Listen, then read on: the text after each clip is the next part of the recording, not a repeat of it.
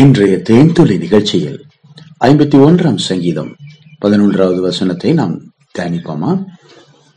உமது சமூகத்தை விட்டு என்னை தள்ளாமலும் உமது பரிசுத்த ஆவியை என்னிடத்தில் இருந்து எடுத்துக்கொள்ளாமலும் இரும்.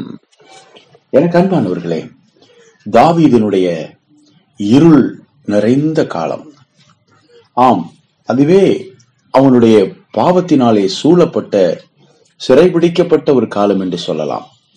சாத்தானுடைய ஆளுகைக்கு கீழ், பாவத்திற்கு கீழ் விற்கப்பட்ட ஒரு மனிதனாய் வாழ்ந்த ஒரு காலம்.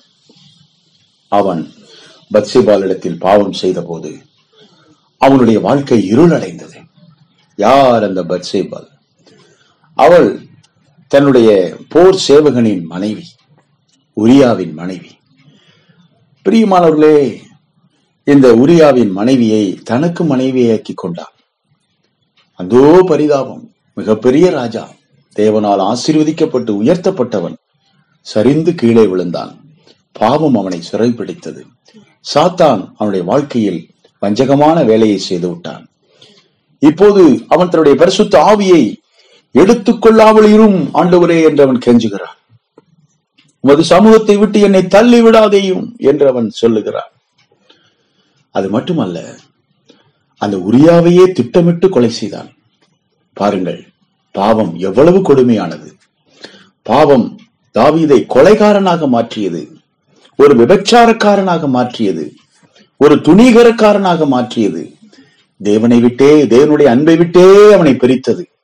அவ்வளவு பக்தி உள்ள ஒரு மனிதன் அதோ பாதாளம், படு பாதாளம், பாவம் நிறைந்த நரகத்தின் விளிம்பிலே போய் அவன் விழுந்தான். பிரியமானவர்களே, அவன் விழித்துக் கொண்டான். இப்போது தேவனுடைய பாதத்தை பற்றி பிடித்தான். ஐயோ, நான் பாவம் செய்துவிட்டேன் தகப்பனே, என் மேல் இரக்கமாயிரும். உம்முடைய பரிசுத்த ஆவியை என்னிடமிருந்து எடுத்துக்கொள்ளாமல் இரும். உம்முடைய சமூகத்தை விட்டு என்னை தள்ளிவிடாதேயும். தேவனே, சுத்த இருதயத்தை என்னிலே சிருஷ்டியும், நிலைவரமான ஆவியை என் உள்ளத்திலே புதுப்பியும், என்னை ஈசோப்பினால் சுத்திகரியும், அப்பொழுது நான் சுத்தமாவேன். என்னை கழுவி அருளும், அப்பொழுது நான் உறைந்த மழையிலும் வெண்மையாவேன். இதுதான் தாவீதுடைய ஜெபமாக இருந்தது.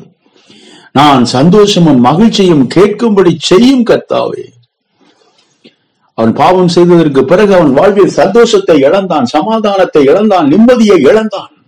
அவன் வாழ்க்கையில் மகிழ்ச்சி என்ற சத்தம் கூட காதுகளில் கேட்கவில்லை. ஒரு பாவியின் வாழ்க்கை இப்படித்தான் இருக்கும். இதைத்தான் தாவீது இங்கே விவரிக்கிறார். பிரியமானவர்களே, அவன் பரிசுத்தத்தை இழந்தான். ஆம், தேவனுடைய பிரசன்னத்தை இழந்தான், அபிஷேகத்தை இழந்தான். தேவ சமூகத்தில் போய் முழங்காலில் நின்று கண்ணீரோடு அவன் செபித்தான். உமது இரட்சணியத்தின் சந்தோஷத்தை திரும்பவும் எனக்கு தந்து உற்சாகமான ஆவி என்னை தாங்கும்படி செய்யும் ஆண்டவரே.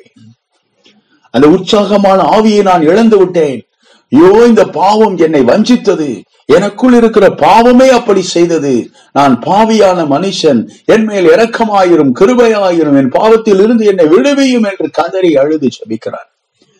இப்படித்தான் ஒரு மனிதன் மனம் திரும்புதலுக்காக, தேவனுடைய புதுப்பிக்குதலுக்காக ஜெபிக்க வேண்டும், தேவனோடு ஒப்புரவாக வேண்டும்.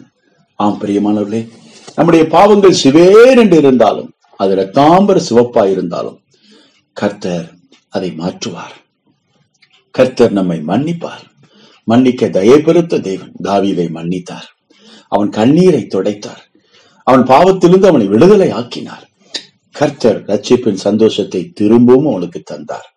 உற்சாகமான ஆவி அவனை தாங்கும்படி செய்தார். அதற்கு பிறகு தாவீது தன்னுடைய வாழ்க்கையில் இப்படிப்பட்ட பாவத்தை செய்யவே இல்லை. அவன் அந்த பாவத்திற்கு முற்றுப்புள்ளி வைத்தான். அந்த கேடான வழிகளில் இருந்து மனம் திரும்பி கர்த்தருடைய பாதத்தை இறுக பற்றி கொண்டான். கர்த்தருடைய பாதத்திலே அவன் மறைக்கும் வரைக்கும் உத்தமமாய் வாழ்வதற்கு தன்னை ஒப்பு கொடுத்தான். அவன் மனம் திரும்பி தேவனை அண்டி கொண்டபடினாலே அவன் கர்த்தருக்கு சிநேகிதனாக மாறினான். பாருங்கள், பாவத்தை மன்னிக்கிற தெய்வம் மறுவாழ்வை அவனுக்கு கொடுத்தார், புது வாழ்வை அவனுக்கு கொடுத்தார். அவன் வாழ்க்கை மாறியது, சிந்தை மாறியது, எண்ணங்கள் மாறியது, அவருடைய தரிசனங்கள் மாறியது. பாவத்திலிருந்து அவன் விடுதலையாக்கப்பட்டதற்கு பிறகு மிக சிறந்தவனாக விளங்கினான். இயேசு கிறிஸ்துவின் ரத்தம் சகல பாவங்களையும் நீக்கி நம்மை சுத்திகரிக்கும். நம்முடைய வாழ்க்கையில் உன்னதமான தரிசனத்திற்கென்று, உன்னதமான காரியங்களை செய்வதற்கென்று தேவன் நம்மை அழைத்திருக்கிறார். இந்த பாவம் நம்மை பின்னோக்கி இழுக்கிறது. பாவத்தை அறிக்கை செய்து விட்டு விடுவோம். தேவனோடு ஒப்புரவாகும்படி ஆவியானவர் நம்மை அழைக்கிறார். பரிசுத்த ஆவியானுடைய பிரசன்னத்தை நாம் இழந்து விடாதபடி தேவனுடைய பலத்த கரத்திலே நாம் போய் தாழ்மையாய் அடங்கி இருப்போம். கர்த்தர் நம்மை ஏற்ற காலத்திலே உயர்த்துவார். பாவங்களை மன்னித்து நம்மை வாழ்வளிப்பார். கர்த்தருடைய பலத்த கரம் இப்பொழுதும் அன்போடு நம்மை வரவேற்கிறது. தாவீதை சுத்திகரித்த தேவன், தாவீதை ஆசீர்வதித்த தேவன் நம்மையும் சுத்திகரித்து ஆசீர்வதிக்க விருப்பமாக இருக்கிறார். தேவ சமூகத்திலே போய் நம்மை தாழ்த்துவோம், ஒப்பு கொடுப்போம், சரணடைவோம், அர்ப்பணிப்போம். கர்த்தருடைய ஆவியானவர் நம்மை தேற்றுவாராக, பாவங்களை மன்னிப்பாராக, தேவனோடு நம்மை ஒப்புரவாக்குவாராக, புது வாழ்வை நமக்கு தருவாராக. கர்த்தராகிய இயேசுவின் நாமத்தில் உங்களை ஆசீர்வதிக்கிறோம். கர்த்தருடைய பிரசன்னம் உங்களோடு இருப்பதாக.